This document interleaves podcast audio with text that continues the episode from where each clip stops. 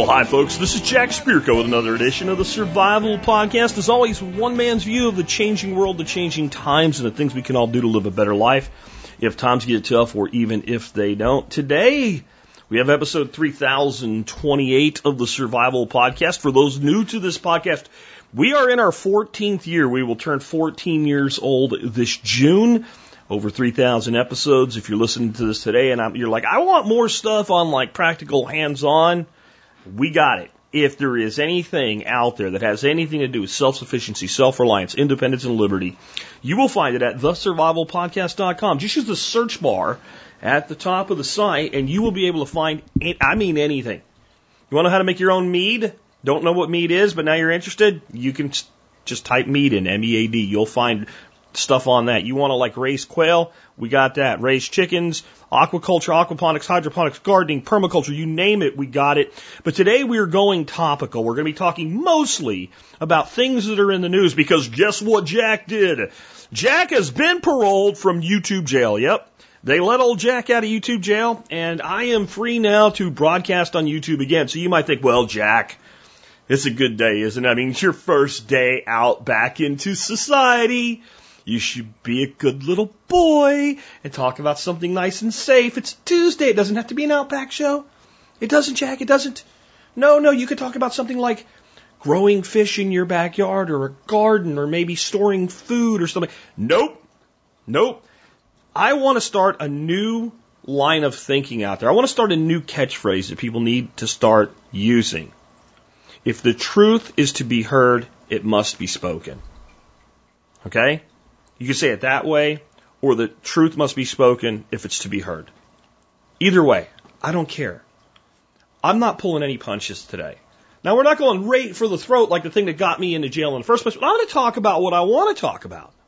Because that's the point of this show. That's why I launched this show in 2008. So you didn't have to hear the same stale, standard bullshit that you hear on mainstream media. So we're going to talk about what I want to talk about today.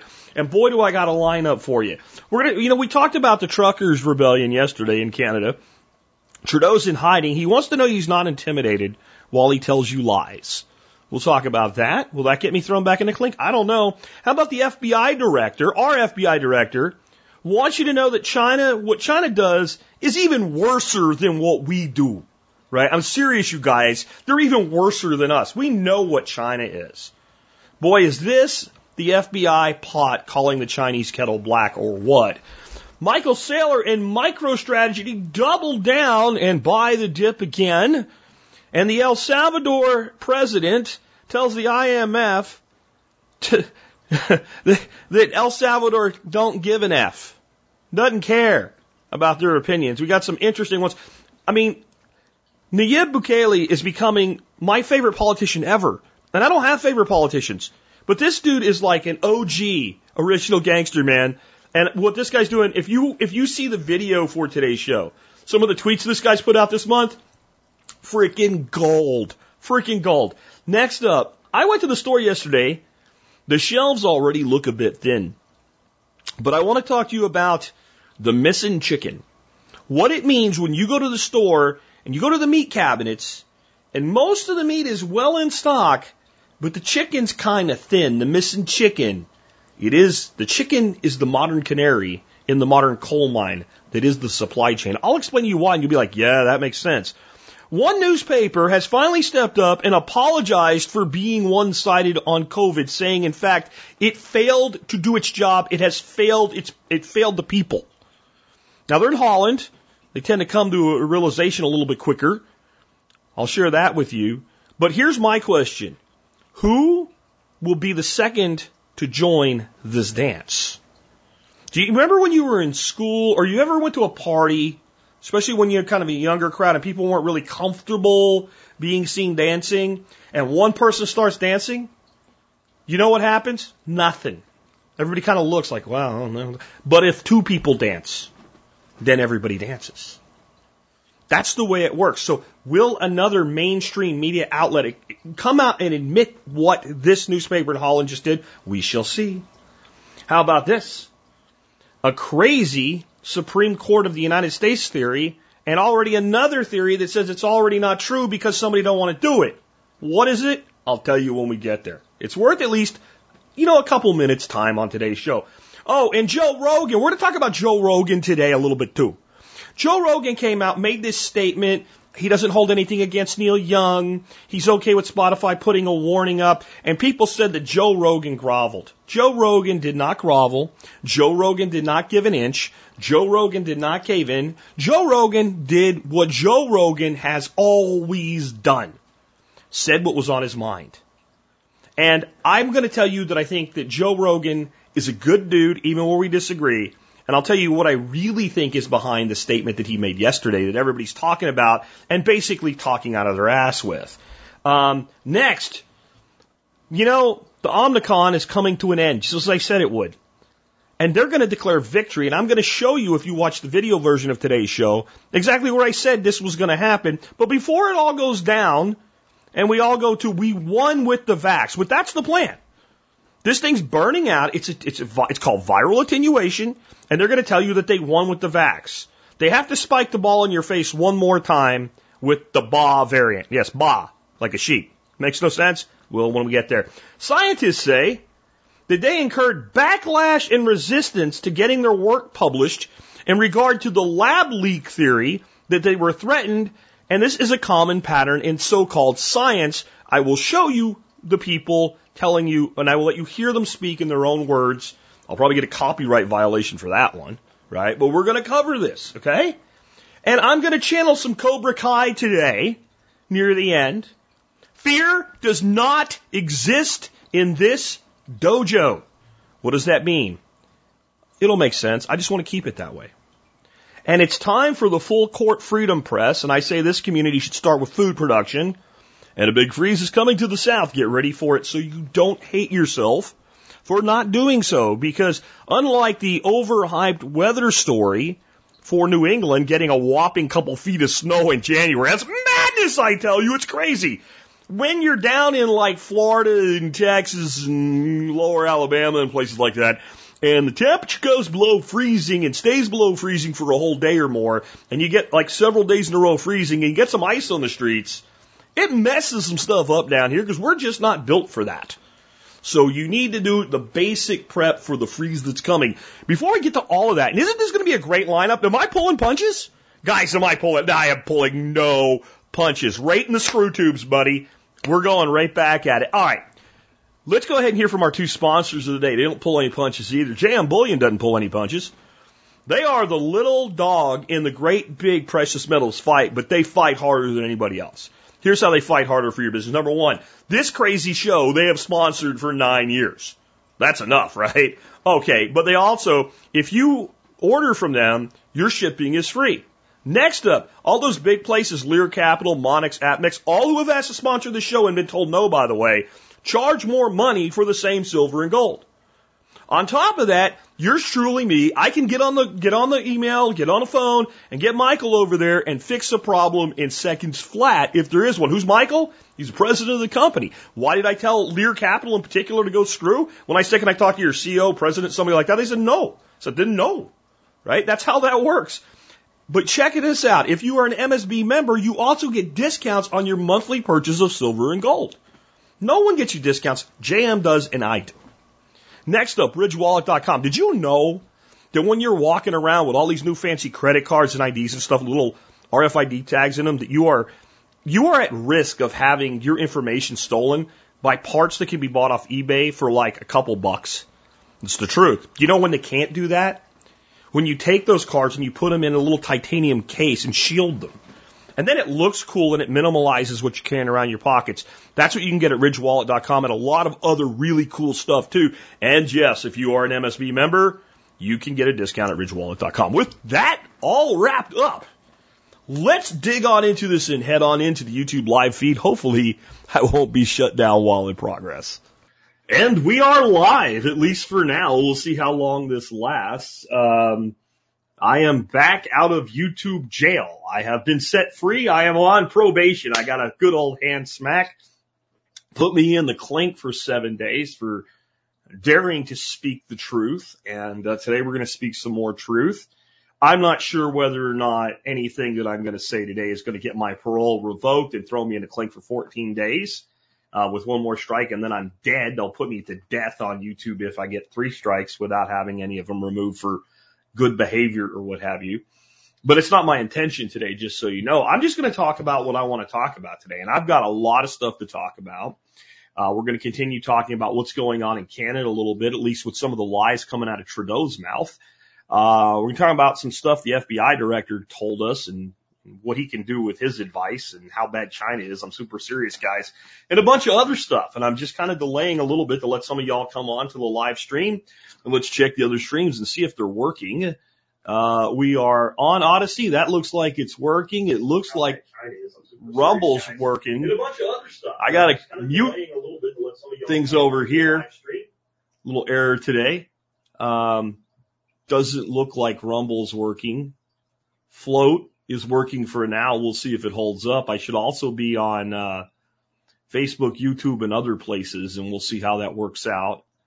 Uh, I will be able to check and see some comments on uh, Odysee and Flote from time to time, but I'm mainly going to interact with you guys on YouTube as long as I'm here, and I think that's enough, enough lollygagging and uh, uh, stalling to get you guys a chance to get on. So let's jump off right into it today. So Justin Trudeau uh, put out a tweet, and I've got links to all this stuff, but I'm not going to bring it all up on the screen. I got a few things I'm going to bring up on the screen for you guys today, but it actually slows things down, and I don't need any technical gremlins or, or things like that while we're doing this. But uh, Trudeau put out a tweet yesterday. He said a couple things. One, he said that he was not intimidated as he spoke from an undisclosed lo- location uh, that he was taken to out of an abundance of caution to hide from the truckers, who are some of the nicest guys in Canada, apparently.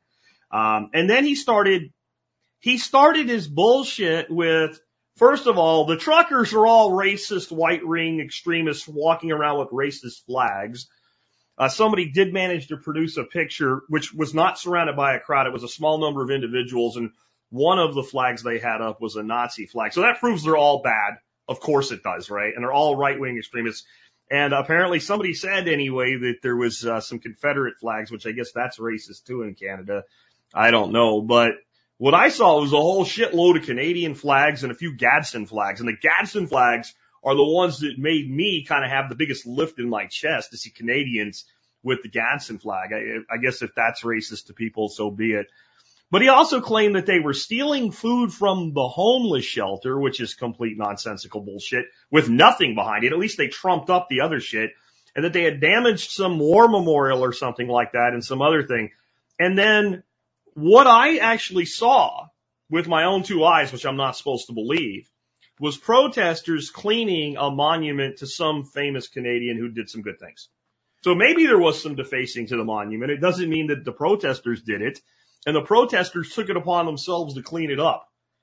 This is really kind of like one of the most polite protests that's ever been done, but Trudeau runs away, claims he's got the coof, hides in the middle of nowhere, standing out in front of this house that looks like it's some house in a subdivision or something. It's probably a McMansion on the coast of BC or something like that.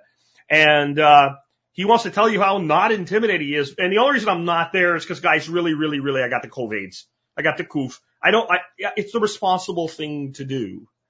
And I'm sure the coof will go away as soon as he needs to go do something. You know, he'll say, I've been there five days. I, have, I, I don't have time to go there. Now, he had, he had time, by the way, when in the middle of the BLM protests to go out in the middle of Ottawa in the middle of a protest where people were actually breaking stuff and damaging property and kneel along with them.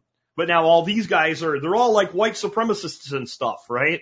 Um, this isn't fooling anybody. And it, we are really entering that point where it, it becomes so comical that you can't believe you're seeing it happen again.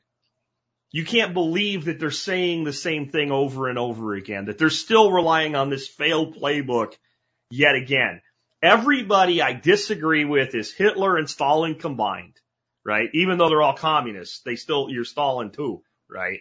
Because Stalin was a bad communist. We haven't tried real communism yet, guys. You know, we really haven't. And, uh, you're, you're all white supremacists You know, Larry Elder runs for governor of California. Dude's black as black can be. He's the face of white supremacy. It's, it's, it's, it's amazing to me that they keep doing this. And then to do it with these guys, these truckers from Canada who are simply standing up for their country, that are making their citizens proud to be Canadian, say they're not Canadian and they're just a bunch of extremists. And by the way, you notice one of the words that went away? That went away from Trudeau? If you watched it, there's a link in the audio version of this if you want to look it up. Small minority. It's not a small minority anymore all of a sudden. We had to take that one away. Too many people saw too many pictures and stuff. And remember, guys, if you got things for me to hit here at the end, put them in all caps. I'll try to star them as they go. Uh, and if it's a question, please be clear about what the question is. Next up, I want you to know that the uh, director of our FBI, well, he has decided he needs to give us a super, super serial warning, right? Um, this is just, uh, I, I consider this like the, the pot calling the kettle black, basically. I'm going to see if I can bring this up on the screen uh, for you for just a second. And I can't. I can't because I've got other things already in the queue. But the FBI director likens China to a surveillance nightmare of East Germany combined with the tech of Silicon Valley. I don't disagree with that. I don't disagree that that China is now East Germany with Silicon Valley tech. Where did they get the Silicon Valley tech though, dude? You know, are, are, are you mad that they got all the good stuff and they're doing a better job surveilling their citizens than you are? Is it this the same FBI? Uh, you know, here's, here's how I'll put it. You can fucking tell us, FBI, about what China's doing wrong to their citizens when you tell us where the fuck Ray Epps is, okay? When Ray Epps sits in front of a congressional committee under perjury penalty, you know, under, under penalty of perjury and answers direct questions with something other than I'm invoking my Fifth Amendment rights, then maybe we can have this conversation. Then maybe we can have this conversation. You've got the FBI instigating shit, causing things to happen and arresting grandmothers and grandfathers and holding them in federal prison with no charges for almost a year before they even come with charges and the only charges they would have if they actually brought them, even if they were convicted of them, would have sentences of like 30 to 60 days. They're like trespass and stuff like that. After you open the doors and invited them in. And now you want to tell us how bad the Chinese are and what they're doing. This is what I've been saying a long time. We know who the Chinese are. We know what the Chinese are. But this reminds me of back when I used to work for Fluke Networks. I was a regional VP of sales for Fluke Networks. We sold very high end test equipment. And when we would go from the field back to the head office and we would say, look, we build good gear, but there's some problems that we have. These are things that our customers want. By that point, they had bought out enough companies that there was only one real competitor left, a company called Agilent. And they would literally say things like, well, Agilent doesn't do that. Agilent's worse than us. And we're like, you know, I really want my pitch to my distributors and my customers and my reps to be, we don't suck as bad as Agilent. And that's literally, we've become such a tyranny, such a surveillance state that that's now, that's now the pitch to you to tell you you're still lucky to be an American. Well, it could be worse. You could be over there in China and stuff, right? And then you'd have a real problem. Look, guys, this is a point where it literally is the clowns running the circus. And every time you see something like this, you just need to file it in. Oh yeah, they're lying again. Next up, let's talk about something a little bit different. Michael Saylor has and, and MicroStrategy have doubled down again and bought the F and dip again. Uh, they bought, let me see real quick so I give you the right number here. $25 million worth, I know is the number uh, 660 more Bitcoin. So whenever we went, ah, Bitcoin's dying, run, hide, sell your Bitcoin, run. Peter Schiff was all gloating. Michael Saylor and MicroStrategy were doing exactly what I've always told you to do. Buy the dip, buy the dip, buy the dip. It goes down more, buy more. Goes down more, buy more. Goes down more, buy more. Now here's the, here's the thing about that, guys. Here, here's, here's the thing about that. I understand what a lot of you are thinking because I'm thinking it too. I can only buy the dip so much because there's a point where my money's in Bitcoin and I don't have any new money with which to buy more Bitcoin, please. When I say buy the dip, I want to be clear what I'm talking about. I'm talking about dollar cost averaging. I'm talking about setting an investment budget for yourself. I don't care if it's 25 bucks or 2500 bucks every month and then smartly buying in that month that allocation as you see more dip. Right? And sometimes you won't hit the bottom. And sometimes you'll think you hit the bottom and the bottom goes lower and sometimes it'll bounce and you will miss an opportunity. It doesn't matter. It's a hundred year asset class. And what I love, absolutely love about Michael Saylor and MicroStrategy, they are walking the walk, not just talking the talk. It's easy to, to be like, you know, you should just buy, you should just buy.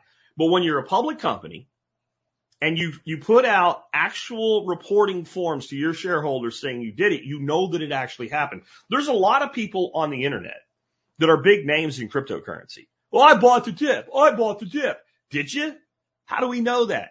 Do we have a screenshot of your buy order? Like, there's no way to know. But when you have a public company doing this, they don't just report it so they can say, look what we did. They literally have to report it. So I think this is a great thing. Also, I just want to point out, I am becoming a huge fan. I'm going to put this one up on the screen for you of Nayib Bukele. Bukele. He is, of course, the president of El Salvador and the one that brought Bitcoin as legal tender to El Salvador. And, uh, I love this one. So for those of you that can't see it, it there's investing.com has out, um, a headline on Twitter and it says Moody's downgrades El Salvador sovereign debt due to Bitcoin trades, right? And then this is exactly what Nayib Bukele, president of El Salvador, re- responded with. Breaking. El Salvador DGAF. For those that are not familiar with DGAF, don't give a fuck. And then this is the beautiful part. And I'm sure this went over a lot of people didn't even notice it. Um, of course, there's the term in Bitcoin called HODL, right? Hold on for dear life, basically long-term holding. And Bukele had somebody, I'm sure, do this. Maybe he did it himself. He, he, he called El Salvador El Hodlador. That's just, it's just great. That's wonderful. But he's not done yet, guys. Oh, no, no, no, no. We got something else to show you, okay? I want to show you this one too. Uh, here we go. Let me get that tab up. This one was very, much more recent. And if you're a fan of The Simpsons like I am, to see a president of a country, even a tiny country like El Salvador, have the stones to do this is just wonderful. For those that don't see it, it's a scene from The Simpsons and it's the one with Homer's mom comes to visit. She's sitting with Lisa and she's talking to Lisa about things that like someone with Homer's brain can't understand. So Homer wants her attention. So he's doing a hand, a hand walk in front of her back and forth on the sidewalk. Well, they overlaid the IMF symbol over top of Homer's head and the Bitcoin symbol over Lisa's head. And, uh, Bukele tweeted this in response to another thing. IMF urges El Salvador to remove Bitcoin as legal tender. And, uh, he, he, he tweets this. I see you, IMF. That's very nice. This dude is a gangster, man, in, the best way possible when it comes to something like this. I, I love seeing this happen in real time. I hope that people, when it comes to Bitcoin and what's going on right now, realize something, just like watching the Canadian truckers, just like watching all the pushback on the COVID pandemic, scamdemic crap. You're living through history. And it's up to you to do something with that and to be on the right side of it to know that you're fighting for the right things. And the reason that I'm pulling no punches today and I'm coming back with all this shit right after they threw me in YouTube jail, guys, if the, if the truth is to be heard, it must be spoken. It has to be. We have to have, we have to have enough courage to speak the truth. If we don't do that, if we don't do at least that, if we don't freaking document this as it's happening, then when it's all said and done with, and it comes out for good or ill on either side, they're going to have complete and total dominance of their view of history, which we're going to talk about more in a second. Because they're rewriting this history as it happens. Wherever it inconveniently doesn't work out for them, They're rewriting it to, well, we were saying that all along. Oh, that's not the case. Like, oh, like I'm telling you, we've got to speak up. We've got to matter in this. And if we don't, who's gonna? Next.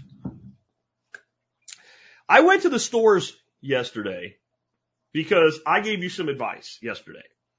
I said when I was talking about um, dealing with the truckers' eventual strike down here that it would probably be a good time that you might go out and up your preps a little bit. And the worst thing that would happen is you'd be more prepared and that particular disaster wouldn't happen.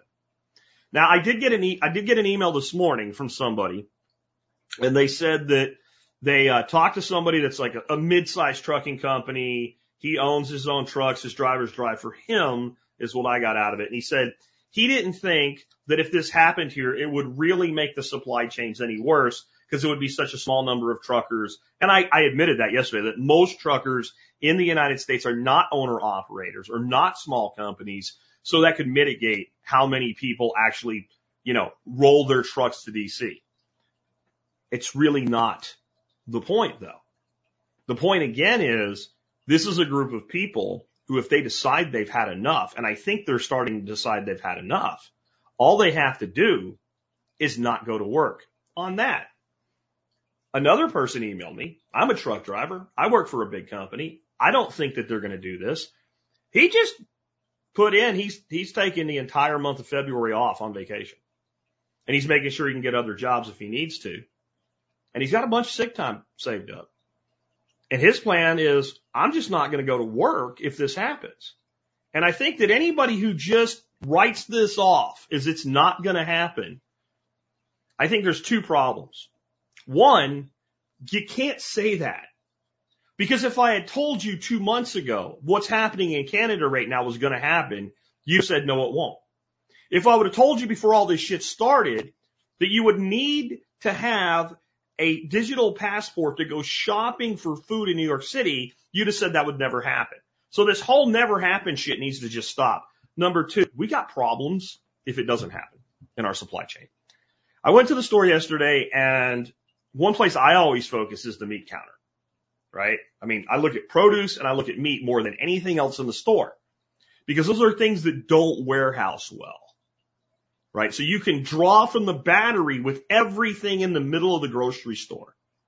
But when you look at the freezer section to a lesser degree, but the fresh food and the fresh meat, you have to be almost real timing it out, right? There was plenty of beef. There was plenty of lamb. There's not usually a lot of lamb anyway, but for the amount of lamb you would expect, there was plenty of pork. What was really thin was chicken. And so I thought, self, you should check into this and see is it just the fresh chicken, the Tyson and Perdue and stuff like that that they put out, or is it chicken products? So I went to the freezer section and they weren't quite as short on nuggets and other crap the kids eat made out of chicken, but it wasn't full. Now, this was also a Monday where they had already recovered and restocked from the weekend rush. And I asked one of the people that was stocking there, did you guys stock today? And they said, yeah. I let it go at that. When people see chicken get wiped out, I don't think they understand the chicken is the modern canary. And here's what I mean. When people start to decide, hey, uh, yeah, maybe I need to take this seriously. Maybe I need to stock up a little bit. And they start stocking up on things like meat. Meat has gotten very, very expensive, if you haven't noticed. So what they do is they buy the cheapest protein first. So first the chicken disappears. Then the pork dries up. Then the beef, because that's the ascension on the cost ladder. When you start to see the chicken disappear from the shelves, that means the normies are starting to take this a little bit more seriously and they're going out and they're buying stuff. And you have to ask yourself, since things are actually pretty normal right now, since the media is running a blackout on this stuff and not talking about it. And by the way, let me just say something because I got to be fair to people when I got to be fair to people. Fucking A, Tucker Carlson went deep dive on this last night and he covered it for about 15 minutes. Good for you, Tucker. Good for you. Like I said, Tucker, Tucker, Carl, Tucker Carlson tends to eventually tell the truth. He's doing it a little quicker this time. And I can't really blame him for not talking about it over the weekend because he wasn't on. So Tucker was the only person I saw actually cover that. But when, when it's being blacked out mostly and most people don't know and they start to pull on that thread of supply, what does it take? What does it take to walk in and see total empty shelves? And by the way, this is Texas where we've had less shortages because we have our own seaports and we have so much local supply. Even of the big mass product stuff, we have a lot of local supply. So I'm just telling you, the canary is starting to look a little sick in the coal mine, like it might fall over. And I'm saying pick up and get some more stuff. But let me tell you what you shouldn't do. This is what everybody needs to knock the fuck off right now. Do not go down to the store, take pictures of empty shelves and say everything is gone and start posting it. Because then everybody runs to the store and buys as much as they can. You're creating the crisis, or at least you're aggravating the crisis by doing that. You want to tell your friends and neighbors? You want to tell your, your, your, your Freedom Cell members, hey, look, this is going on and all? That's fine. Stop this mass marketing of shortages. You're making more shortages. Stop it. Knock it off. It's not smart because you're going to have people running out and buying the shit out of stuff. It's going to go bad. They don't even know how to take care of it. It's, it's, it's the beginning. It's 2020 all over again when you're doing that. Stop it. Knock it off. Next up. I love this one. A newspaper in Holland has come out and has apologized to its customers, to its people, to the people of its nation, to Holland. And they have said directly, we failed you. We failed you. They also put it out on Twitter. We failed you. And the reason they're saying that is because they willingly went along and never pushed back. Actually, this is a Danish newspaper. I'll get in trouble. So it's Denmark. I'm sorry, not my wife is Dutch. I merge things in my head sometimes. It was a uh, a Danish paper that went out and they said, and I'm about to bring this up online for you right now so you can see it. Direct quote. I want to make sure I get it right as well. We failed. Newspa- Danish newspaper apologized for its COVID coverage. Um, and I, I find some of the things stated here to be really poignant. And if any of the overlords are listening, I'm just reading what this newspaper said. For almost two years, we, the press and the population, have been almost hypnotically preoccupied with the authorities' daily quarantine, wrote uh, Bladet journalist Brian Weichardt. The constant mental alertness has worn out tremendously on all of us. That's why we, the press, must also take stock of our own efforts, and we have failed. We have not been vigilant enough at the Garden Gate when the authorities were required to answer what it actually meant that people are hospitalized with corona and not because of corona. Because it makes a difference, a big difference. Exactly the official hospitalization numbers have been shown to be 27% higher than the actual figure. How many there are in the hospital simply because they have corona? We do not know that now. And then here is a tweet that went out from one of the journalists.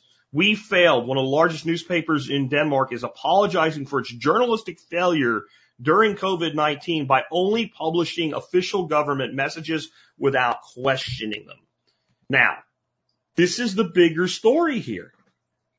One newspaper doing this is not the story. This is again, it's the dance. When you went to a dance when you were a little kid, when I say little kid, like high school or whatever, and like one person would get up and start dancing or one couple would start dancing and everybody still kind of looked around and sat on their hands and maybe spiked the punch bowl or whatever, but they weren't comfortable yet. But when the second person or the second couple gets on the dance floor, everybody looks around. Oh, it's okay. And then everybody goes and dances. There's a lot of shit that has now been admitted that we were silenced for, called conspiracy theories for, a lot of it. A ton. I won't go back through it all. We did a whole show on it. That's what got me thrown in the clink in the first place.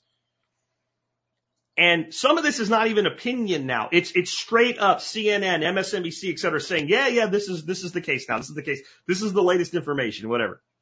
But none of them have apologized. None of them said, we failed in our journalistic duty until now. Will anybody else do it? I think it'll be like one of the last groups you'll see do it is the U.S. press. But I predict this is a little chink in the dike. And you're going to see a lot of these global press organizations in places where they're a little bit less apt to just toe the party line nonstop to maybe come out and admit, yeah, we, we screwed you over. We didn't do our jobs. I wonder if some of them are starting to look at the Canadian thing right now with the truckers and going, are we going to really pretend this isn't happening? Are we really going to do this again? Are we really going to keep calling them a small minority? Are we going to keep referring to it as hundreds versus tens of thousands of truckers? Are we really going to let this keep going on?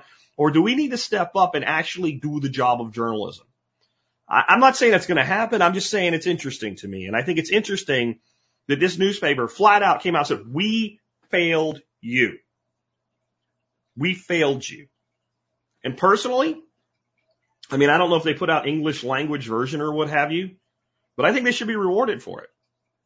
And what I mean by rewarded is eyes on them. That, and if they if they if they begin to uh to to fall off and sin again, then you turn your eyes off them. Here's what I mean by that though. I don't mean we say they're the best. You see, whenever you say something nice about anybody that you generally dislike, as a the community generally dislikes, I can't believe you trust them. Stop it! Stop it! Stop it! No one said to trust them. What I'm saying is these entities do what works to get eyeballs on them, especially a newspaper. Come on, you're dying. And you know you're dying. They're trying to make the switch to digital. Everybody prints the same shit in digital. It doesn't really work anymore. It doesn't have a hook anymore. You've got to be a little bit different. You've got to have something that gets people to pay attention to you. If, if the mainstream was smart, they would already look and wonder, why does a redneck duck farmer like Jack have a podcast as big as he does? and they'd say maybe we need to talk about stuff like, or why does Joe Rogan get like 12 million downloads an episode? Maybe we need to do, you know, have conversations like he does, but they're not gonna. But when they start to get attention for talking about the truth, then amongst their own core cohorts, you start to get some journalistic envy. And maybe that can be broken. But I think any of these agencies, when they speak the truth, even if by accident, that that should be focused on, not their total body of work or whatever. Not on becoming a, you know, a, a I'm going to now live on CNN.com. But hey, look, CNN told the truth. Isn't that amazing, people? I think we need to do that because you can only get so far calling them fake news and bashing them. There has to be another side to it. Like no matter how tough I've ever been on a kid, uh, on an employee, on a student, on somebody else mentoring, I always praised when they did well even if it was infrequent. And I think we need to do a little bit of that, especially with these folks. At least they admitted that they failed. Next, I got a crazy Supreme Court justice theory that I, I heard floated. And I have a link that you can uh, check out. And I, I think you might find it interesting. I'm going to tell you right now. You guys think Jack swears a lot and whatever. I really don't, right? I, I think I swear when like it's called for, when I'm trying to make a point, when I'm trying to do emphasis or something like that. I think that, you know, I use the F word when it's called for and I don't when it's not. If you listen to the guy that I have a link to in the, in the audio notes today, this dude's named Salty Cracker. I think he's thrown, he was thrown off YouTube long ago, but he, I have a link to one of his segments from his show on uh, Odysee. And he, and if you listen to that, you're gonna be like, wow, Jack's like a choir boy, right? I'm just warning you. Okay. Um, but he has, he has this theory that he floated. He was the first person I heard legitimately float the theory that Kamala Harris would be Joe Biden's pick for a Supreme Court justice, thereby fulfilling his obligation to appoint somebody who's a black female, even though she's not a black female, but everybody seems to believe she is, um, to the Supreme Court, solving multiple problems. And the biggest problem being that, well, basically America hates Kamala Harris. Just hates her. Can't stand her. She's about as popular as a rotten, stinking, nine day old baby diaper at the bottom of a garbage can in a public restroom. She's about that popular. That might actually be more popular than Kamala Harris. And so the Democrats are worried about reelection in 2024. And his theory was the following. Potato in Chief Biden appoints heels up Harris to the Supreme Court. She gets the seat because you have enough Democrats in the Senate to do it. This would be an Interesting constitutional question though. So let's say Cinnamon and um, Manchin go along with it and vote for her, and they cross, you know, over from where they've been and say, yeah, she's, she'd be a good justice, and they get 50 votes. Who breaks the tie? Well, typically the vice president. Right now, they don't even like. There's a constitutional question in that. Can the vice president's vote break a tie in a court appointing up to the Supreme Court? That's interesting. I think the answer will be yes, it can. Right? Yes, it can, even though it shouldn't. But can she do it for herself? She's not gonna, she's not gonna step aside as VP. There's really no precedent for this. Now, here's the other story, and I got a link to this as well. Supposedly, there's a senior staffer on Heels Up staff that's leaking information that's credible. Supposedly. I always say supposedly. I do not have confirmation of this. I have a link to a guy reporting on it, uh, also on Odysee. And supposedly, supposedly, that staffer leaked that Biden had no idea Breyer was about to be pushed out. No idea. That yes, Breyer is being pushed out. That's happening. That's the Democrat party. But Biden was caught off guard. Now, I, that's not a stretch. I think Biden could be caught off guard by, you know, nobody pre-cut the potato on his plate for him. Okay. So let's say that it did happen that way. Well, supposedly they immediately thought this exact theory. Why don't we get rid of her and put her on the court and get her the hell away from us? And then we can name a new VP, possibly Hillary, Hillary Clinton, right? And then we can go forward and we can un, you know, get this, get rid of her. And if you think about it, it makes a lot of sense. You don't hear much from Supreme Court justices. They kind of do their, their job and they speak very infrequently unless there's a case in front of them or something like that. And then we get transcripts, but you don't have Supreme Court justices out making speeches. So it's not a, like this constant annoyance. She's just there doing her job and nobody will really give a fuck because in the end, we know we're getting a liberal justice and we're replacing a liberal justice. So it's a net zero, except you get a lot more longevity now in that seat, right? Well, supposedly this the potatoes people went to Heels Up's people and said, does she want the gig? And she said, no, I don't want it. And you know what? I don't know if the whole story happened, but I find the idea that she would say no plausible. Cause I think that she might just be like, if I just wait a little longer, they're either going to impeach this idiot when the Republicans take over, or he's going to die, or he's going to get sick, or he's going to be declared incompetent and I get the grand prize. Now, how long she'll be able to hold that grand prize, I don't know. I don't think the two of them can get reelected. I don't think she can get reelected if she becomes, you know, if she falls into the seat. I don't think she can become reelected, but that doesn't mean she believes that. I just thought it was interesting and I think it's worth consideration, though not much. And here's why it's not worth much consideration. You believe that that idiot and the other idiot are running the show, or many of you do. They're not. They're not running the show. They have handlers, they have minders, and it doesn't matter who you put in those two seats. As long as that party's in power, you're going to get one particular kind of screw job. And eventually the other party will get back in power. You get another particular type of screw job. But I thought it was interesting. And somebody says salty, salty is hilarious. I, I like that guy. I do. I don't, he's a bit much he reminds me of, he's like the David Spade of podcasters. Anybody remember David Spade? David Spade was in one really good movie where he was in it through the whole movie as the main character. Uh, and that was, uh, Dickie Roberts, right? Generally speaking, David Spade doesn't work as a main character. David Spade works as salt on the plate. Yeah, he's salty cracker, right? Like, um, so he's just too much. So like Spin City and stuff that David was on, like he would have these little parts and he was great in there because it was like it added something to it. But if you tried to eat a plate of salt, you wouldn't like it. And I don't know. I, I think I like salty cracker more than I do, uh, David, David Spade. But he, I, he's a little bit like that because he's always over the top all the time. It's just how it seems. But if you like him, great, man. He's definitely worth listening to. I like what he does. He does really long feeds like I do, and then he chops them up, and I like listening to his, his certain segments and stuff like that. Anyway, I don't think he has this one right, but I do think it's plausible, and I do think there was probably at least some consideration of it. And it is about the only way I can think of to get her out of the way. Because here's my take on, on Harris. When she was selected, it looked like the stupidest thing that the Biden administration could have done. You get a person who isn't going to give you any more votes. Harris brought in no votes. Harris couldn't get double digits in California where she was a sitting senator.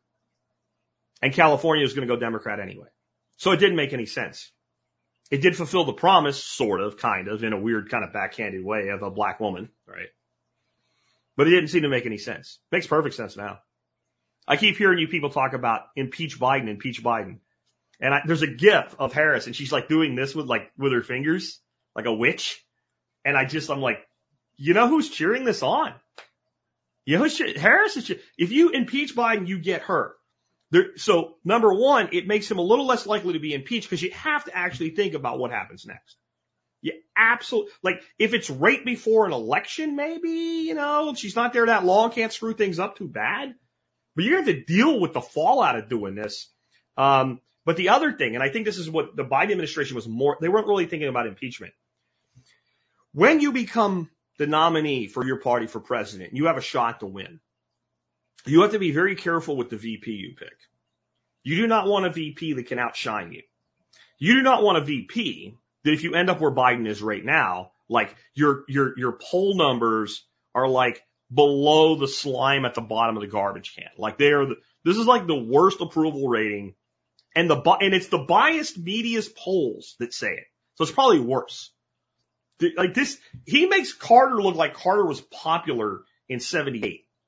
That's how bad this is, right? When that happens to you, if you have any hope of hanging on for a reelection, you want a vice president who is not going to be able to step up and say, Hey, I've heard my party and I've heard from America. And as much as it saddens me to do this, I'm going to step up and challenge the sitting president. I'm here. I'm qualified. I'm ready to do the job. You elected me last time along with the potato. This time, I think that we all agree that it's time for a change, but we don't want to give the, give the, the country back to the other side. So I'm running for president. That's always a risk. That's ever since we had the current system. Because when we started out, by the way, it didn't work that way. George Washington never announced he had a running mate. Adams got the second most votes, so he became vice president. That's how we used to do it. But ever since we shifted to where the president picked a running mate, they've always been aware of the thing that like the people closest to you can e- most easily put the knife in your back. And you got to be careful. You want someone that's not going to be too popular. So that's why he picked him. Next up, um, Joe Rogan came out yesterday, did a Instagram video and said a bunch of different things.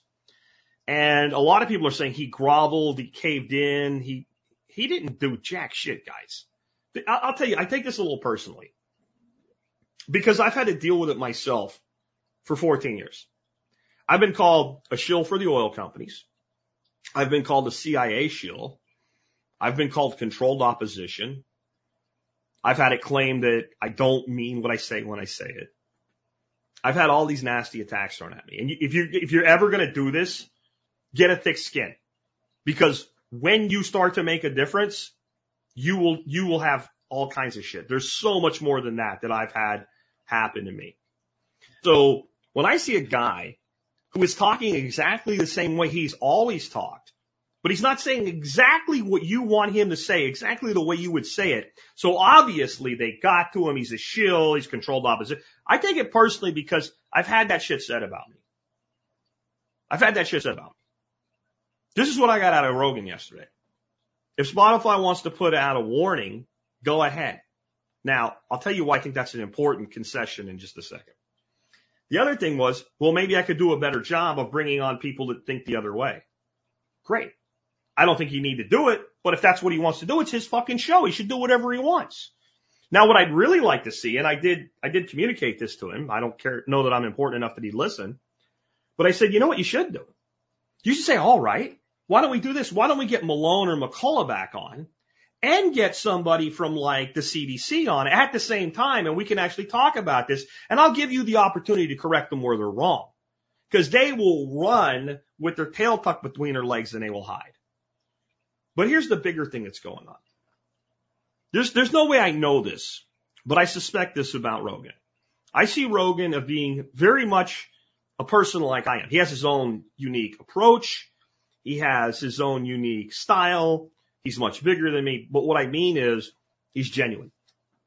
And that's why he's the most popular podcaster in the world. That's why the people that are calling for him to be canceled on major news networks have ratings that are shit compared to a podcaster's. That's why, because he's genuine. And I think that he probably looks at himself as the face of podcasting. Because I guess it would be between him and Adam Curry. Who is? Right? Is it the pod father or the the the Pod the Pod King? I don't know. Right? But definitely what Rogan does is going to have an effect on people like me, on all of us. And if Spotify censors, not puts up a warning label or whatever, hey, this podcast contains, you know, shit that, like I'm sure on on YouTube, every time I've ever mentioned the word COVIDs, there's a little thing that says visit the COVID-19. That doesn't prevent a person from getting the information. Censorship does. And if Spotify censors, what happens next? Well, Apple Podcasts will censor. That's what will happen next. I guarantee you that's exactly what will happen. The day Spotify censors, Apple's like, come on, come on, we don't, we don't want to go first, right? Again, who's going to dance first? So what happens when Apple censors? Well, there's a shitload of podcast feeds that I'm in that are just pulling from Apple. So Pocket Cast and Player.fm and all that stuff. They're not actually independents. They are, but they aren't in that they're pulling everything from Apple. So then all of a sudden, all of those alternatives are also censored. And then if you know, Stitcher goes next. What is there? And then all of a sudden people like me are not just censored on YouTube. We're censored on all these distribution platforms. And I think often the people that we're trying to reach won't even know it happened. Oh, they just didn't do an episode today or whatever. So I think Rogan is taking a road of it is my responsibility to make sure if there's a way to prevent this that it happens. Is he making the right play? I don't know. But I don't think it's because he's groveling or selling out. This isn't what's his name, the the, the guy from Fast and Furious apologizing for calling Taiwan a country, which it is, right? This isn't something like that. This isn't like humble yourself before the crown or some shit. This is a guy doing what he always did. And, I, and I, I would encourage some of y'all who, uh, who maybe pile on things like this to think a little bit before you do. Because having been on the other end of it, it sucks. And it sucks because it's really hard to prove a, a baseless accusation that's just pulled out of somebody's ass actually wrong. It's trying to, to prove a negative. And again, yeah, I've been called shill for the CIA, NSA controlled opposition, all kinds of, and anybody that knows me knows that's the stupidest thing that anybody could ever come up with. I mean, you got to be talking out of your ass major to think those people would even approach me, right? Like, and a, shill for the oil companies or something. Do you see where I live? I live well. I do well with this show. But I, if I was a shill for the oil companies, I would have Jackistan by now, long ago. Those guys got serious, serious money, okay? Right? Come on. Give, give the guy a little bit of grace. Um, next up, I do want to show you this too, because I've talked about this. And I think it's important maybe that people see it. Omicron is coming to an end. It's, um, I could show you, uh, things like, uh, graphs and stuff like that to prove it, but you can actually tell that it's coming to an end, and I'll tell you how you can tell it's coming to an end. If you go to CNN or MSNBC or any of those websites, the major news sites, um, what you'll find right now is the absence of any information about it. You're not, they're not talking about it anymore. Now, it wasn't that long ago where it was Omicron, Omicron, Omicron, Omicron, Omicron, Omicron. Is that going to get me banned? Probably just saying Omicron, right? Omicron, Omicron, Omicron. That, that's every other word. It's a, they called it like a, a blizzard or a storm and all kinds of weird terminology that had the weather to do with it, that it was going to destroy everything and we were all going to die. And while that was all going on, you can see right there, January 4th, 2022, I tweeted the following. Omicron is mild. Very much so. So get ready when this wave ends for the narrative to be the vax defeated COVID. And then to keep it defeated, everyone needs annual boosters. Remember, you heard it here first. I'm showing this because it has a date. And some of you alternative social media platforms, I really want you to do this. I want you to add this feature so that people can prove and go on record without using shitter as their way to do that. I use Twitter because it does this. It shows, and I can't edit it or things like that. So you know that I put this up on this date and said this was going to happen.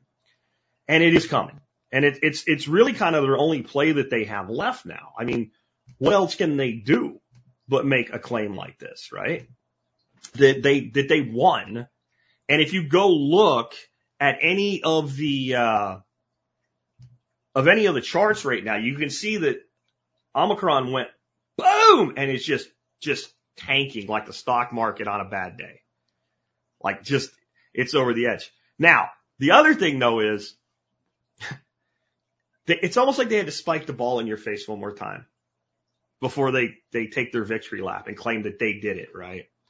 And by the way, Trudeau's claiming that the mask mandates and everything are what's led to the fall off in cases in Canada, uh, while the truckers are, are pointing out their hypocrisy. So it's happening everywhere. But there's a new variant or scariant, BA2. BA2. BA2 is coming to get you. BA2 is coming to get you. I want you to just think about this a minute. BA2. That's BAA. Ba. The new variant, the first variant was moronic. Then they had BA1 that they didn't talk about because there was no good joke in that.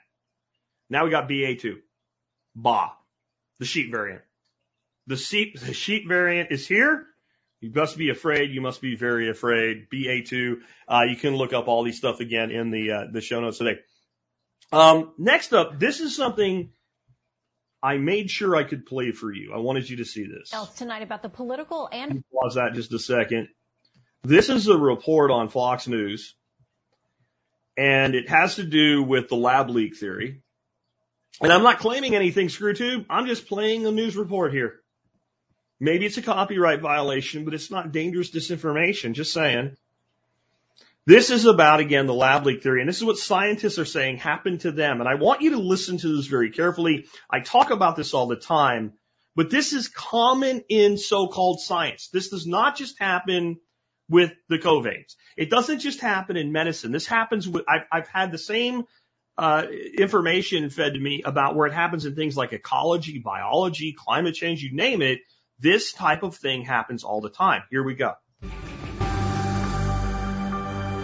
We're learning shocking new details tonight about the political and professional pressure on doctors and scientists who refuse to ignore the so-called lab leak theory about the origins of the coronavirus. State Department correspondent Benjamin Hall has the story. It was all about politics uh, and, and was never about science. Scientists around the world are speaking out about how they were ignored, even silenced, when they suggested a lab leak in 2020. Author Lord Ridley says it was tied to funding. Senior scientists quietly saying to me, we think you're right that it does need to be taken seriously, but we daren't say so because the funding agencies might give us a hard time. The lab leak theory has now become mainstream, but for a long time it was rejected. And according to leading German physicist Professor Roland Wiesendanger, by those at the very top. And if famous and top uh, virologists uh, are not sticking to the truth anymore, then we have no basis in science anymore to make progress. Despite having found evidence that a lab leak was likely, even established medical journals refused to publish scientists' work, including by Australian professor Nikolai Petrovsky. Getting blanket rejections from editors saying, too hot to handle. Others were told it would harm relations with China, who have large influence over the medical community and research papers. There was a, a concern about offending China, and people didn't want to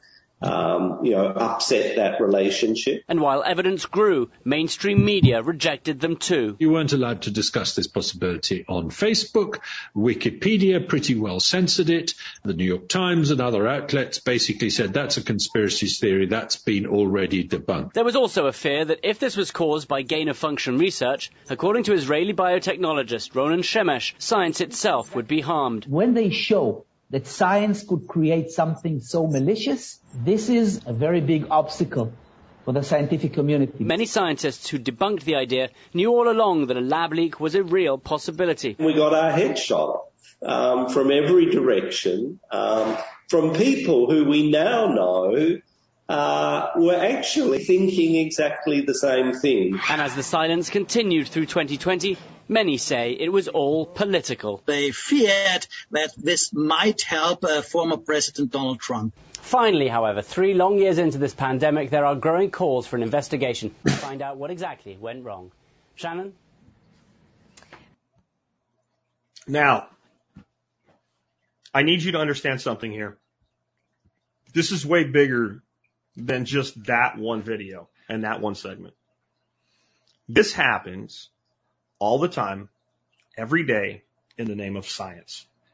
The only reason this is coming out this mainstream is because it affected so many people for so long and so many people are pissed and so many people weren't quiet about it.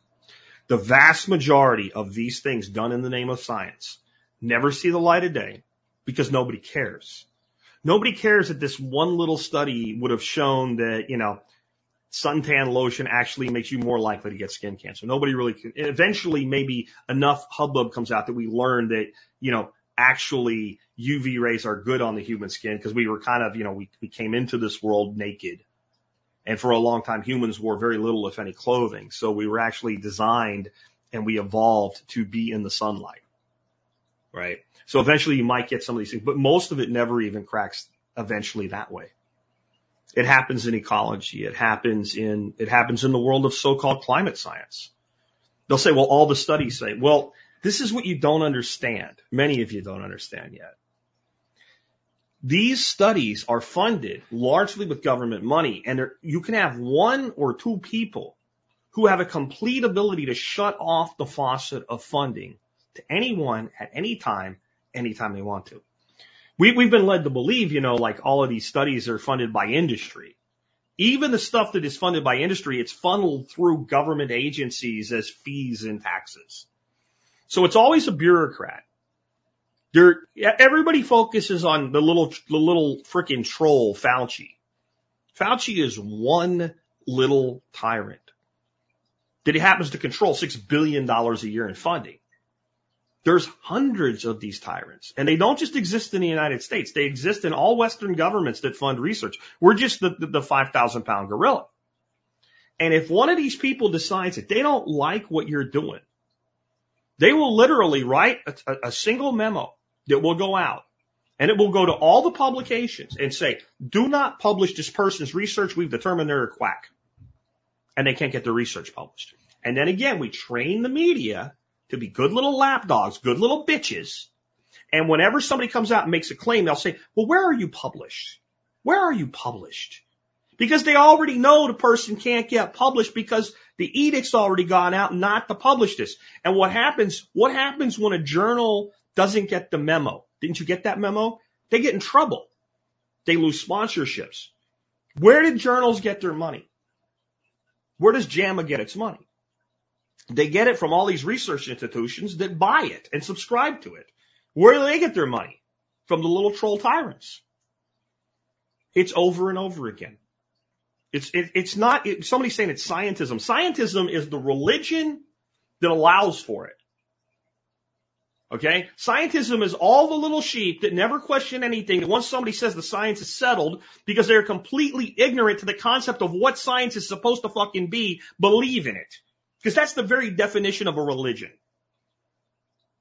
Science was supposed to do away with religious beliefs and things that we could explain. It wasn't necessarily supposed to kill religion. But if, if somebody said, well, the gods are angry, so we have a thunderstorm, if science could explain how a thunderstorm happens, and it wasn't the gods throwing bowling balls at each other or something like that, then we learn from that. It was an error detecting process. That is the fucking point of science. And science can't do its job. Scientism is the people that believe. We should all remain agnostic. We don't even know what that word means because we've been lied to so much we don't even look up the definitions of words. Agnostic has nothing, when we, even when we talk about God, agnostic has nothing to do with the belief or disbelief in a God or gods. Agnostic is an acknowledgement that I don't know. That I don't know. And anybody who's sane in the question of God, in my opinion, it is my opinion, is an agnostic. If you believe devoutly in God, if you've bet your whole life on it, you still don't know. If you knew, you wouldn't need faith. It would be taken from you. Your faith is a belief, right? When we have science, we don't do belief. We have to remain constantly agnostic to everything. And then we have the things that we have pushed through and codified enough to actually know. And somebody saying something is known is not the same as it being known. And you can't keep believing in this peer reviewed bullshit if you don't understand how a peer review works. So for those of you that are new students of this, this is how a peer review works. Especially in something like a like trying a, trying out a medicine or something. The researchers say, this is what we're going to do. Okay. We're going to dose at this rate to this type of person in this type of group for this long. And then they actually do that. And this is how we're going to treat our experimental group, the people who are getting the medication. And here's how we're going to treat our control group, the people that get the placebo. If it's not a placebo, but we won't go into that today. And then after we did this, this is the results that we got. And our conclusion was these results say the following. Okay. A peer review doesn't say, well, you should have done it differently. A peer review says, you said you did this, you did this, and the results were consistent with your methodology. That's a peer review. It's not you're right. It's you did what you said you were going to do the way you were said, you said you were going to do it, and the results are what you say they are. Well, you can do anything and have it peer reviewed if you can get published in the first place. You can be meticulously accurate and right and challenge the status quo, and you can't get peer reviewed because you can't get into a journal. And this is all controlled. And scientism, again, is on the outside. It's all the ignorant sheep looking in and going, bah, yeah, yeah, because it matches their worldview that they've been conditioned to believe. All right? What's being done on the inside? There's your fascism. It's scientific fascism. And it is actually very accurate science. The science isn't the science they put out. The science is if we do this, it's social science. We will get the social controls we want by doing this this way. We can make money and we can condition belief systems. That's what's going on. And if you don't believe that, I challenge you to pick one thing. One thing you think is pure in science. One thing you think this does not happen in. Pull on that thread and see what happens when you do. All right. Next up, in spite of all the negativity that we talk about, I'm going to challenge a little Cobra Kai right now, right? Whether you mean the old one from the 80s that we watched when we were kids, if you're old like me, or the new one that's on Netflix or whatever. I'm going to challenge something that comes from the bad guys in, in, in, in the whole Karate Kid concept. Fear does not exist in this dojo.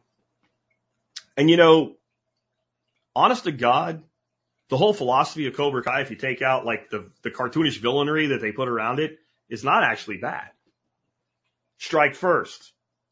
But karate is only supposed to use, or you know, physicality is only supposed to use for defense. Not if I know you're going to hit me. Especially like in a controlled fight. Like I'll strike first in a controlled fight. You're going to hit me if I don't hit you, right? Strike hard. Duh. No mercy. There's the problem. There's the problem. Now, if you're in an actual combat situation, not necessarily bad advice, but fear does not exist in this dojo. That's actually solid. That doesn't even require an explanation. You can't exist and you can't combat the world in a state of fear. And I need you guys, some of you specifically, who are always Eeyores from Winnie the Pooh. There's nothing we can do. I need you to either step up and stop being afraid or get the fuck out of the dojo. Seriously. This is a warrior's quest. That's what we're on right now. I could, I could not go look my grandson in the face after I'm done with my show today if I didn't say the things that I had to say today. And again, risk my YouTube channel. Couldn't do it. I will not look at my great grandchildren someday, hopefully, and say, when the shit was hitting the fan, I didn't do anything. I didn't say anything. I didn't speak up. I didn't educate people. I didn't use my platform for good. All I talked about was gardening. There's a lot of good in that. But I'm not going to shy away from this stuff either. We're going to do it all. And we're going to do it without fear. And this is a dojo in that we're training you and we're teaching you how to defend yourself from the bullshit that society's throwing at you, the true misinformation. I mean, my God, we had a Supreme Court Justice, Sotomayor, say, I don't understand why a state can do a thing if the federal government can't do a thing. Are you fucking kidding me? Ms. Sotomayor, may I direct you to your employee handbook? It's called the Constitution of the United States, and may I introduce you to the Ninth and Tenth Amendments of the Bill of Rights? A seventh grader that's had American history should be able to answer that question for you. So either you're that stupid or you're willing to feign that much ignorance with a position of that much power to be able to get what you want. You don't think that's combat? You don't think that's force against you, just that alone? Fear does not exist in this dojo. Every single offensive technique they have has a counter, counter move, something that you can do about it. And I don't have time for people that want to be afraid. I don't want to have, I don't have time for people that want to quit. I don't care how you fight. I'm not political, but if you want to run for office, good. I don't get involved in legalese shit, but if you want to sue the government because you think you could make something change, good. I don't care what it is. But we have no room for cowards. Cowards are politicians. That's why Trudeau ran away from truckers, who are some of the politest protesters that have ever existed. Right? Because he's a coward. He's a coward. That's why our Congress, who will send young men off to die in a foreign theater for shit that does nothing for the United States whatsoever, hid like little cowards and crawled underneath benches because some protesters made some noise at the Capitol. That's cowardly. They're afraid. So don't you be afraid. I want to talk one more thing today. It is time for what I want to call a, free, a full court freedom press. Like I said, I don't care how you fight. I just care that you fight. But I think one really great place for this community to dig its heels in and to fight is something we have talked about forever, and it does involve gardening or other forms thereof of food production. I think it's the number one thing that anybody can do right now and begin to make a difference and either sell food or share food with your neighbors. And I mean livestock, I mean gardens, I don't care how, I don't care what.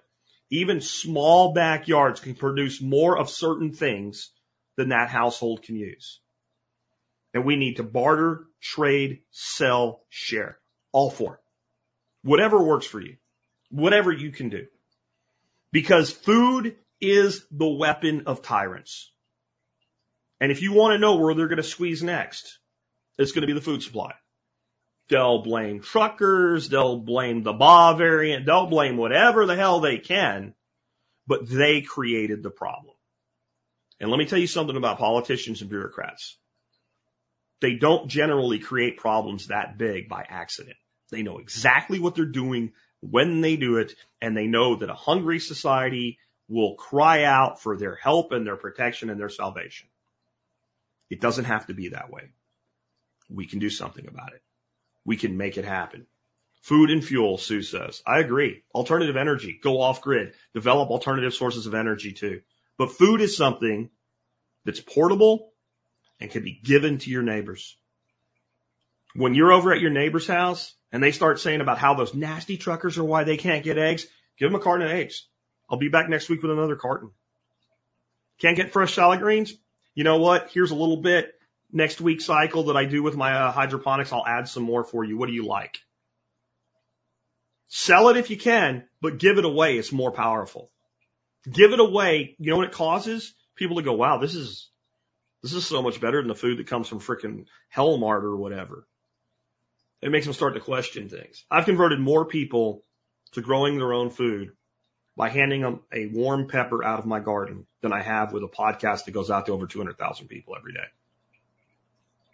Because when they taste the food, when they experience the food, when they see the food, when I cannot tell you, especially like fa- people that I don't know through the podcast, family, friends of family, et cetera, when they come over and you pull something out of the garden and you go, here, eat it. Some of them have never eaten a piece of food that didn't need to be washed in a tub and scalded or something before they could eat it. The idea to this person that the way this is grown, I can just eat it and it causes something to happen. Their mind opens. Their attitude shifts. It's paradigm shifting. It changes everything. All right, guys. Now, if you have any questions, comments for me, things you want me to talk about, I've started a bunch already. Go ahead and drop them in the comments starting now. I'll keep an eye out for it in all caps. I will try to take a look over here at Odysee too. Holy crap, we're we're banging on Odysee as well.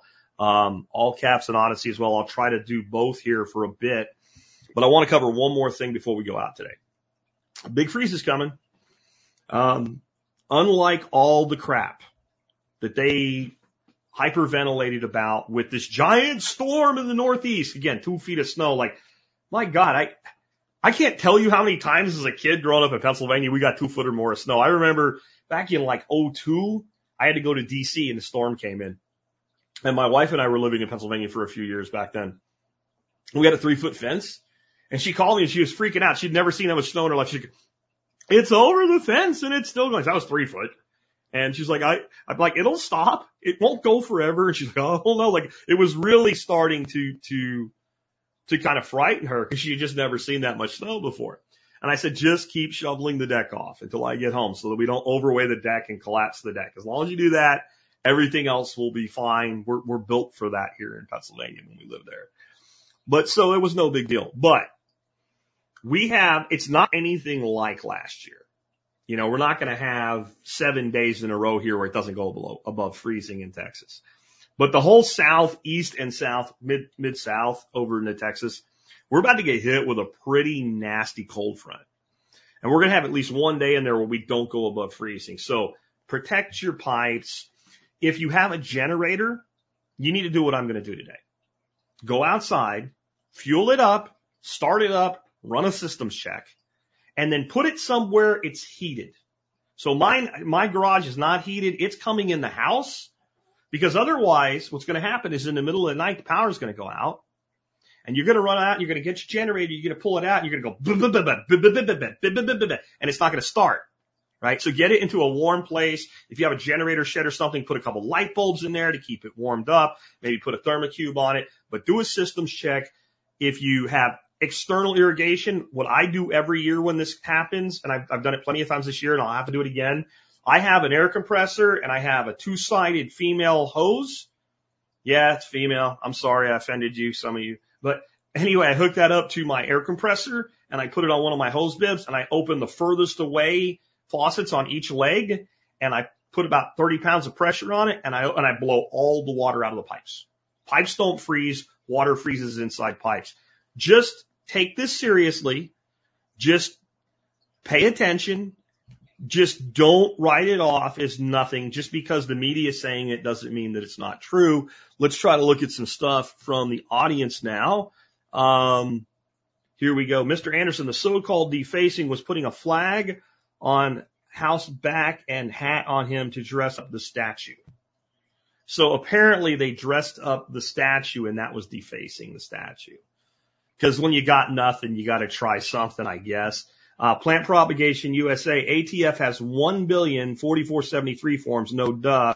Assume that everything has been tracked for years. That's not actually how that works. The ATF doesn't have the 4473s. The merchants do, and they can be approached, and they the the the, the licensed dealers have to turn them over when they're requested uh, the proper way. No, they don't have all the. They don't. I'm sorry, it's just not true. I don't put it past them if there's a copy of them somehow made or something like that, or there's some record, uh, some national database of firearms ownership, but they don't have all the forms. Uh, when will a spot BT, uh, spot BTC ETF be approved? Keep telling you, I don't know. I think it'll be this year. Um, it's one of those things that it takes a little longer than a lot of, like if this was something that the Congress did, you know, either act of Congress, um, there's enough lobbyist money right now to, to spit that out. But you're, you know, you're looking at the, the uh, Federal Trade Commission and the SEC, right? Uh, kind of conjointly looking at this and determining, you know, Gensler, again, you're back to one bureaucratic tyrant deciding when. But I think there's a point where there's enough people with enough money that want something to happen that it's going to happen uh, in an oligarchy, which is what we live in. So I would say this year, I, I maybe not though, but I but I'm gonna say again, when it does, it's game over. Like you you actually want this to take a lot longer to happen because when it happens, you're like, oh man, oh man, I should have bought some Bitcoin. Oh man, I, Jack told me in 2014, I didn't do it then. And then Jack told me in 2020, I didn't do it then. And then Jack told me in 2022, and I didn't do it then. I should have bought some, or I should have bought more, one or the other. When it happens, the wall of money you're talking about is incredible because there's two things that are going to happen. One is there's a ton of IRA and Roth IRA money that will immediately become accessible and all you got to do is buy, you know, BTC ETF. But the other thing that's going to happen is you're going to get mutual funds that wrap ETFs into mutual funds. And they can do that. And so then that exposes it potentially to your 401k accounts. But what's also going to happen is all these millennials, to understand the value of crypto, because it's one place they really do have their shit together. They're going to go to their employers and go, Hey, hey, did you hear that there's, you can do Bitcoin now in a retirement account? We want that. And let me tell you something about employers. You hear something like that and it doesn't cost you anything to do it.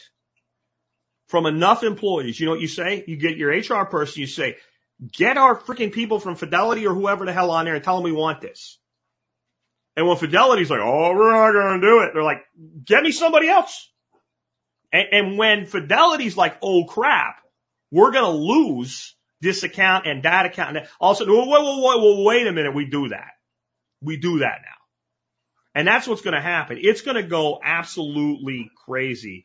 Um, Ryan Collett says chips, ramen, and pasta are completely gone too, cheap and easy to cook. Yeah, it's interesting to me that I'm hearing totally different things from different parts of the country.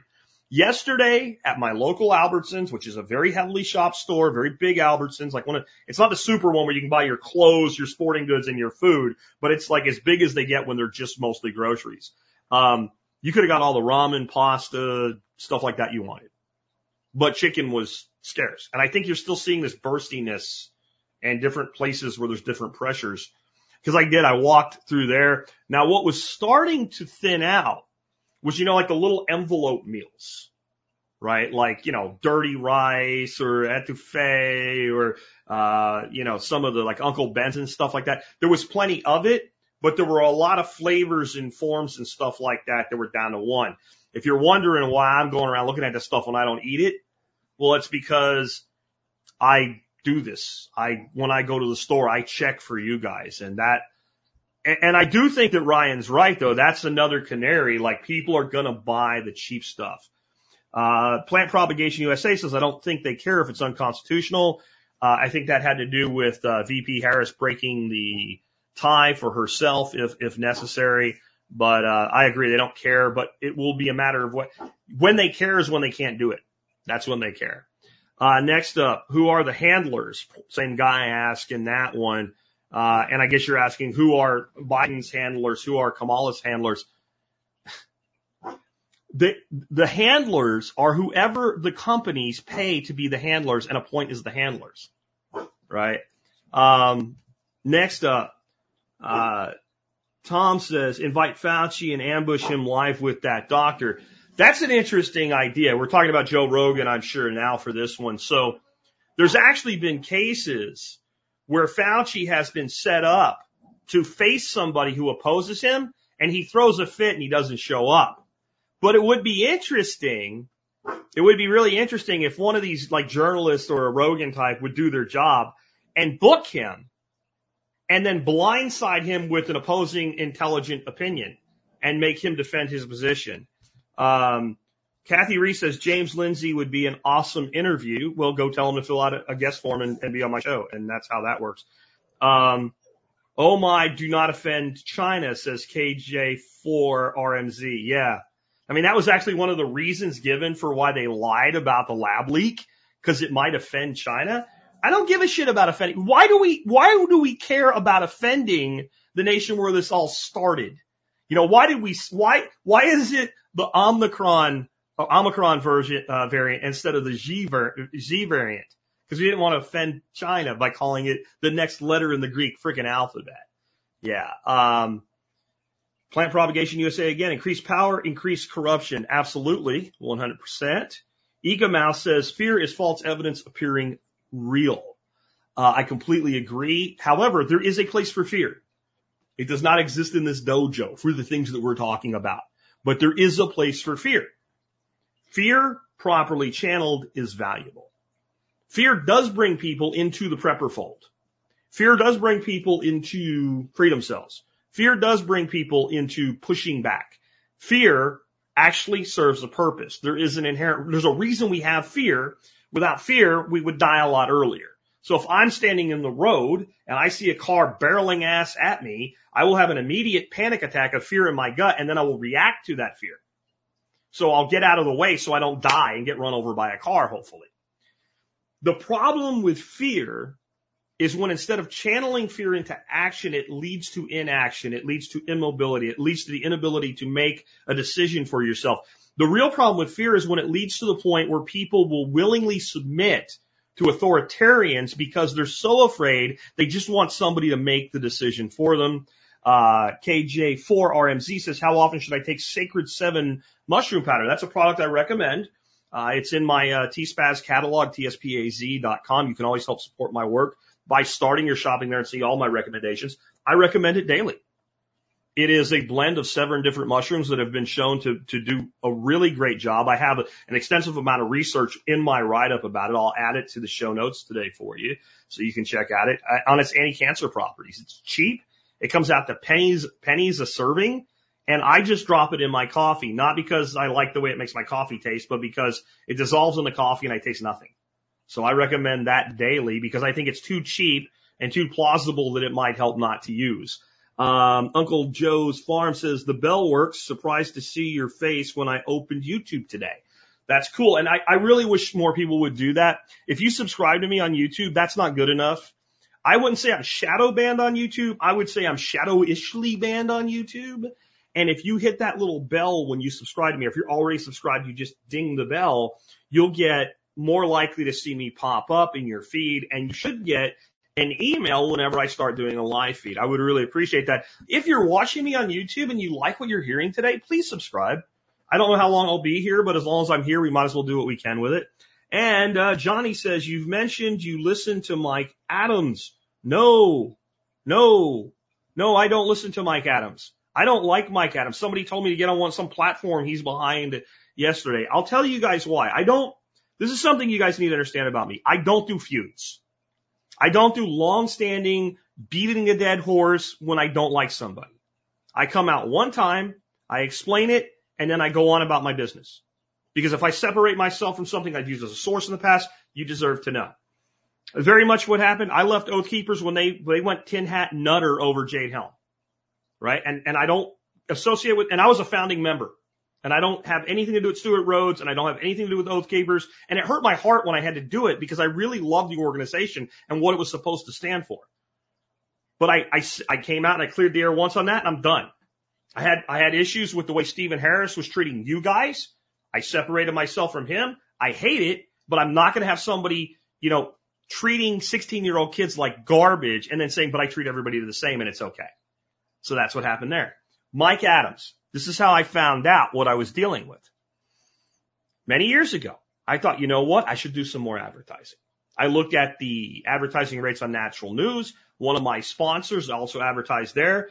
You know, I know the guy that, that, that was advertising there and I was like, you know, if, if it's working for him and he wouldn't, sp- he likes his money, so he wouldn't spend his money. If it wasn't working, maybe I should advertise there. So I applied to be an advertiser. They told me I couldn't be an advertiser and they sent me their terms. And I looked at it, said things like, if you're advertising food or something like that, it has preservatives in it, you, you, you, you, you can't be on, on the site. And I was like, well, like some of my sponsors like sell MREs and shit like that. So I guess, and if that's it, fine. And I understand that. Okay. So I sent an email in and I asked about this and they said, you understand these aren't my products. These are just my sponsors. And they said, no, that's not your problem. And they sent me back highlighted that there could be no firearms content on any publication advertising on natural news. And then I listened to this jackass snake oil salesman Adams get on shows like Alex Jones' show and extol the virtues of the Second Amendment. So I told these people, I will not support you anymore. And then Mike personally reached out to me and said, I need you to understand something. I even own, this is like the people are like, I'm not really a racist just because I have a, a commie flag or a, a Nazi flag behind me in my videos. I have a black friend, right? Like, like that kind of shit. Like I even own a shotgun and a rifle and I've even taken some training, but that content is too sensitive for my readers. Here you go. When I more closely examined a lot of his claims, I also realized he's also snake oil and huge yellow journalist. So I have nothing to do with natural news and I have nothing to do with Mike Adams. But unless somebody asks me about it again, this is the first time I spoke about it in six years, you won't hear about it again. I don't do that. Anyway, I wanted to cover more, but we're at an hour 20. I need to get some things taken care of today because we do have that storm front coming in tomorrow. I appreciate everybody who was with me. Again, the audio will go live less than an hour from right when I end the stream here. I appreciate all of you being with me today. Thank you, you folks on Odysee, 64 people currently on Odysee, 200 plus people on YouTube. Thanks a lot, guys. I appreciate it. We will catch you tomorrow with a great interview. Uh, stay, stay tuned for that. Well, I hope that was a, uh, a good salvo. Uh, let's see if I get my parole revoked. I don't know. I think I, I think I was in bounds, but who knows? Because they change the boundaries every day over there at ScrewTube. But you know, one way or another, you'll always be able to stay in touch with the Survival Podcast. So no matter who censors us, we'll be out there somewhere. The best way to make sure you never lose touch with us. Number one, get on our email list. Go to the survivalpodcast.com, click click, click on subscribe. You'll get one to two emails a day. They're just text. Real, real simple. If you're not interested that day, just delete them. If you get tired of it, you unsubscribe. That's the way it works. I never share your information. The other really great way is get on the Telegram channel. Now you can get our group too where you talk to everybody. If you just want info from me, get the Telegram app, get on the Telegram channel, and you can find information for that in every episode and you won't miss a thing. With that, let's go ahead and uh, remind you though, you can always help support us by doing your online shopping uh, at a simple little website. It's really just a page on my site, but I made it easy for you to get there so you'll do it go to tspaz.com, T-S-P-A-Z, tspaz.com, whenever you're going to shop online, and no matter what you eventually buy, if you start there, you will help us in the work that we do. It's painless, it doesn't cost you nothing, and you get my recommendations if I've recommended it there. I own it, I use it, I bought it, and I would buy it again, or I would not recommend you spend your money on it. And today's item of the day is going to sound not very survivally. Is survivally a word? It is. I made it up a long time ago. I get to make up words. That's when you get to be a podcaster, you're allowed to do that. Anyway, it doesn't sound very survivally, but as homesteaders, and most of us are homesteaders, either urban homesteaders or out in sticks homesteaders, anything in between, we generally have a lot of animals around. And one of the most valuable animals in your home and on your homestead is a family member and as a guardian and a protector of the property and hopefully your other critters is the good old man's best friend, the dog. And I've been accused at times of valuing my dogs more than I do some people. And you know what? I do. I do. And when, when somebody I don't know comes to my home and sleeps at the foot of my, my grandson's bed when he spends the night here all night and doesn't move with his, with it pointing toward the door to defend them, then I'll care. And you know who you should take recommendations on products for your pets from? Someone that loves their animals as much as me. Because you know you're going to get a good recommendation. So again, this doesn't sound very survivally, but it is a combination of aloe vera and eucalyptus used for ear wipes for your dogs. Stinky ear is a problem for any dog, and it's worse than it just smells bad. If you have a dog whose ears are not maintained, what you'll notice is that dog constantly shaking his head, trying to deal with that, scratching at his ears. It can cause a lot of other problems. And it's such an easy thing to take care of. I've used these now for over four years. Um, I found them originally because Max had a real problem with this. My my German Shepherd, who we had to say goodbye to and put down last year at the end of his life, and, and it really made his his life a lot better. I've continued to use it on my pit mix Charlie and my uh, husky mix Lucy. Uh, we do it about twice a month for them, and that's all it takes. We give them a treat after it's done. They've gotten to where they actually seem to enjoy it. It doesn't really bother them. Lucy tends to be okay with it at first, and then she wants to go, like you do one ear, and then she wants to leave. I just get two, and I do two at the same time, and then I give her a chicken jerky or a, a bone or something like that. Always when you have to do something your dogs that they don't like to have done, but they need to have done, as soon as it's over, give them a treat. Because it starts to work in the canine brain really well. Like the, the, the human says I need to do this, and the human's the pack leader, and the human says this, and then the human's going to reward me for complying. You know, it's, it's just a great way to handle your dogs. Again, they're called Aroma Care ear wipes. You can find them at tspaz.com. You can find the link in today's show notes.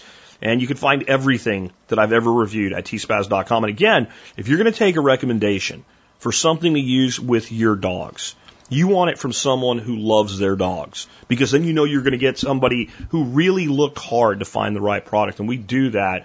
I always say every one of our dogs that we've ever owned in our family since I've been a grown ass adult anyway, since, since Dorothy and I have been together. Every dog, every cat has been a rescue animal. And I don't think that we just save them. I think they save us. And I have gone out of my way to make sure that my animals feel like the dogs anyway, specifically, that they won the dog lottery when they got to come here. And part of that is taking good care of them. With that, let's go ahead and wrap things up. I hope you enjoyed today's show. I hope you don't feel like I pulled any punches. I sure don't. And hopefully I'll be back on YouTube with our special guest tomorrow. We shall see if I get spanked by the end of the day. With that, it's been Jack Spirko with another edition of the Survival Podcast.